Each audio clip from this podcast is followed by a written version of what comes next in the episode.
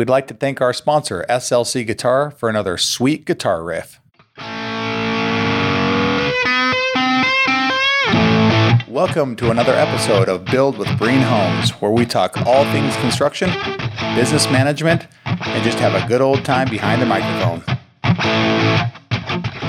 All right, y'all, here we go back for another week of the Breen Homes podcast show, and we are on another mini series today.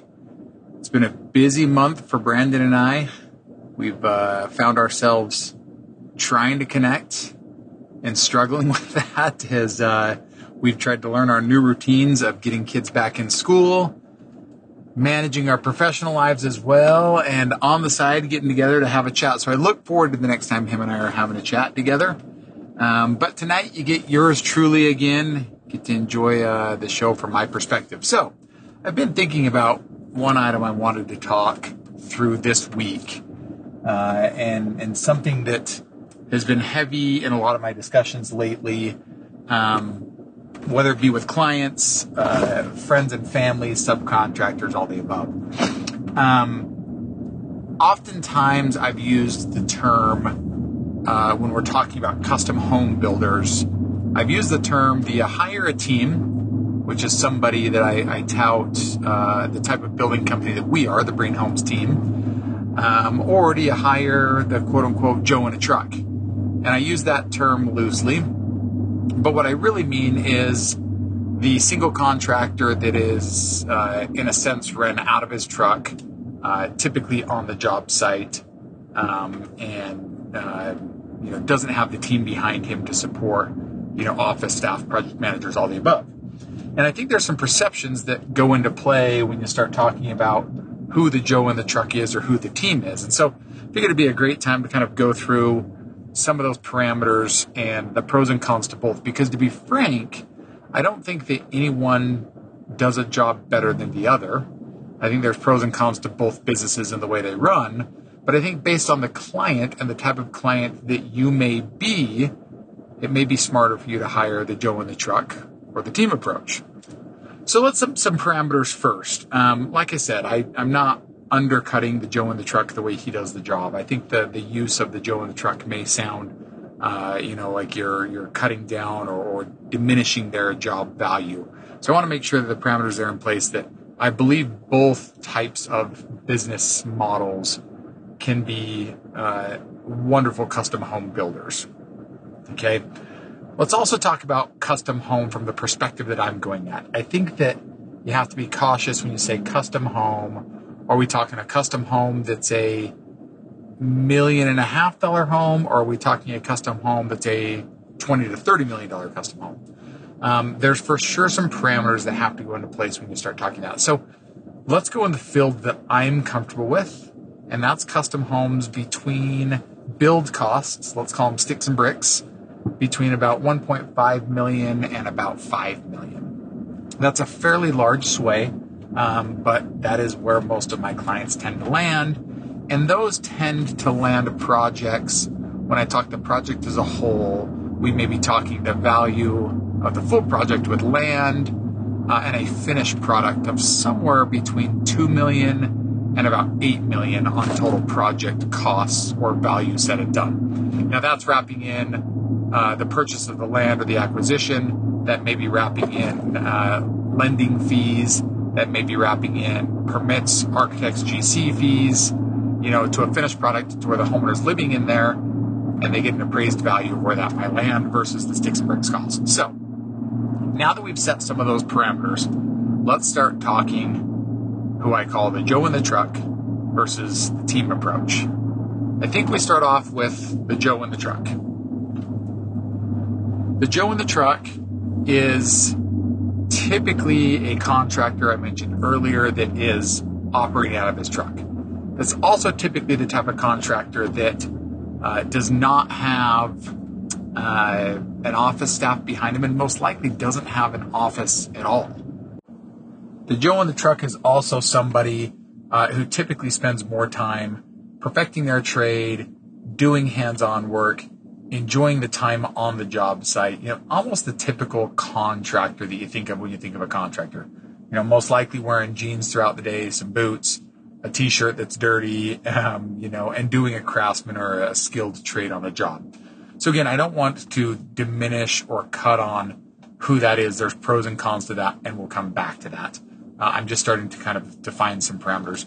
The the team approach, which is the approach that I've taken, is the contractor who's me. And to be frank, you very, very rarely catch me on the job site um, doing work. You know, you may see me here and there if I'm really pissed off or if something really needs to get done. Doing it, I'm not opposed to it, but I'm managing a staff of employees that are managing subcontractors on a job. So I spend more or less my days uh, in the office, um, controlling jobs, making sure orders have taken place, following spreadsheets, responding to emails, organizing selections, taking all the paperwork and putting it in a local centralized place so that my team can understand what's going on the job site. And to be frank, just trying to communicate and execute the building process that happens. So as we start to define a couple of different types of contractors out there, again, I want to reiterate that this really does come back to the type of client you are. So let's discuss what a client could expect out of both and some pros and cons of both those types of businesses uh, and organizations and how they run. So, a lot of clients that come to me and want somebody that is their point of contact, that is on the job site, and that they feel like if that person is there, then production is happening, tend to lean more towards the Joe in a truck. Most clients also have a, a mythical thought that the Joe in the truck is going to be less expensive because he doesn't have the overhead. So the Joe in the truck may be able to charge a little bit less. Now that Joe in the truck would be expected to be on the job site most anytime a client pulls up. And I've experienced that most of my clients will tend to go to a job site uh, in the morning, oftentimes on their way to work, oftentimes during their lunch break, and oftentimes a return visit either on their way home or if they're out to dinner with their wife right before or right after dinner. Sometimes it happens all three times in one day. A lot of the times when they pull up, if it's during work hours or relatively close within work hours, they expect to see the Joe in the truck there.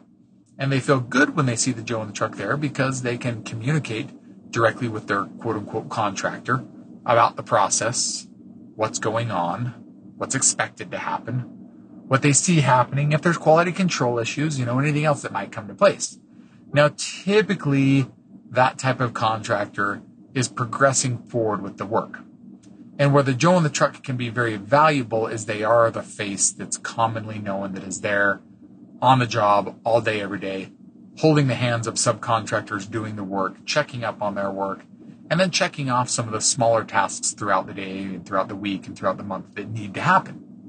So the Joe on the truck can be very effective in that world. Where the Joe on the truck often struggles is the ancillary and continued communication via emails, phone calls, text messages, updates on budgets, or change orders and paperwork. So the Joe on the truck may have a little bit better control of the job site itself because he is the main contractor, he is the one point of communication, he is the liaison, but he's also trying to do everything in his off hours when he's not on the job site or work from his truck. So number one, he's going to be limited the amount of jobs and work that he can take on, which you as a client may say is a good thing, but he's also going to be trying to run his paperwork, his billing, his invoices, his communication, his response to emails all from his truck or after hours. And to be frank, that's the one area that they typically tend to lack. Okay. Another area where they tend to lack is as the job starts to uh, close out and there's more and more miscellaneous items that are not completed. When I say miscellaneous, it may be something small.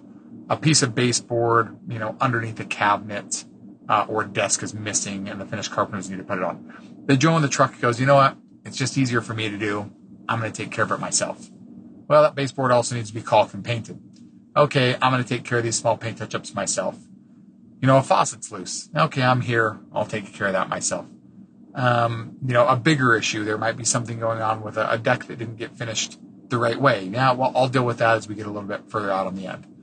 Uh, there's a issue with a Bowen drywall.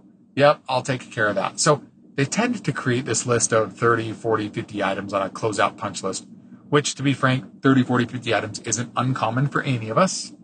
they have this list, and of those 30 or 40 items, more than half of them are something that they assign to themselves. Well, the problem is that Joe in the truck is now taking on the next project and is busy trying to satisfy one, two, three, four clients, is spread a little too thin, is trying to get his billing done, and can't give you the time and resource it takes to close out the job. So it tends to allow allow the Joe in the truck to take a little longer to get these things done. And usually that's about the time when the client is left whether they feel super happy with their contractor or super frustrated with their contractor. And we've learned that over time, the punch list items that take a long time to finish, and don't get me wrong, we have some of those issues as well. You know, so I'm just describing out there the differences of the, the two types of, of uh, contractors. The Joe in the truck maybe takes a little longer to get them done. A lot more is relied upon him. And at some point, everyone's kind of left with, we don't think it's ever going to get done we've got 10 items on a punch list and we owe the contractor, you know, a few thousand dollars and we're good to just call it quits and be done. We're over it. We're sick of it. His focus and attention is elsewhere and it's probably never going to get done. The last thing I want to bring up with the Joe in the truck example before I move on to the team example is warranties. A lot of the Joes in the trucks, the warranty is them. You call them, they show back up to the job, they try to take care of it, you know, warranted or not, if they feel like it under the discretion is something that needs to be fixed. They try to do it themselves. Oftentimes it's too hard or much too much effort for them to get the subcontractor involved. So they kind of put their own hands on it and try to correct it. Usually not a problem on small items. Can be a major problem on large items, especially items that uh, may fall into that two or ten year warranty of, you know, mechanical warranty. Let's say everything behind the walls or a 10 year structural warranty. In fact, a lot of them will say they don't offer any of those types of warranties. Once you get past that, they kind of just hope that it goes away, for lack of better terms. And there's other programs out there that you can use, but it falls more back to the team setup. So now let's jump to the contractor that's more of the team setup, something I'm a little more familiar with, something the way we've built our business. I've got, I'm a small business, I've got eight employees, and you're going to have communication with a lot of us. You're going to have communication with our interior designer and design coordinator. You're going to have communication with our project manager. You're going to have communication with our site manager. You're going to have communication with me. And then every now and then you may hear from our office manager or our accountant as we're doing billing. So you've got seven, six, seven, eight different people you're going to hear from throughout the process. We're also running multiple jobs because we're not doing a lot of hands-on work. So our site managers may be running to two or three or four jobs throughout the day and may not be just sitting there hanging out on your job. They're also typically not on the job doing hands on work. So you may get there and have questions or quality control issues, and they say, I'm going to need to call the plumber, the finished carpenter, the framer, the cabinet installer or builder, or whoever that might be. And you may not feel like they're actively getting that work done right then and there. So that may be a con to the team approach. The pros to the team approach is that you're going to have multiple people communicating with you. So if you shoot us a text or an email or a form of communication throughout the day, we're able, with more hands and more people around, to communicate a little more effect- effectively and efficiently. It's one pro. We also run a uh, construction management software that allows all of our communication to land in one spot. So when my team is scheduling, creating purchase orders and contracts with subcontractors, completing invoices and submitting for draws, sending emails, approving selections and interior designs, making changes to plans and files that are associated with the job. All of that is happening in one general uh, app area or technology area where that can then be or is automatically pushed out for the client to see. So you get more communication, let's call it ancillary communication from my team but to be frank, you're not going to pull up and see me on the job if you go there first thing in the morning, at lunch, after hours, or oftentimes throughout the day. In fact, it's more of an anomaly when you see me on the job because I tend to try to sneak around to my jobs at unannounced hours to go through them so that I don't get held up walking a job and spending time. Not that I don't want to meet with my clients, but I'd like to be informed with what's going on the job and be able to communicate effectively run the books, run the office, and manage my team and communication from my office headquarters, so to speak. So there's a pro. There's good communication, good follow up, a lot of resources. You should be caught up on your budget. You should be caught up on progress and timelines. You should be caught up with all communications and selections going in on the job. Now, when we go to a closeout, we brought up the punch list. Yes, we tend to have 10, 20, 30, 40, 50 items on a punch list as well. More often than not, we're going to assign 95% of those to subcontractors because we feel like it's necessary for them to come back and finish their job. Yes, we do struggle oftentimes getting them back to finish their job, but my larger team allows us to hold payments, require the correct documents for insurance uh, and workers' comp that make sure they know that we have some grit in the game or they have grit in the game as well, and put a little more pressure on them to come back and get the job complete.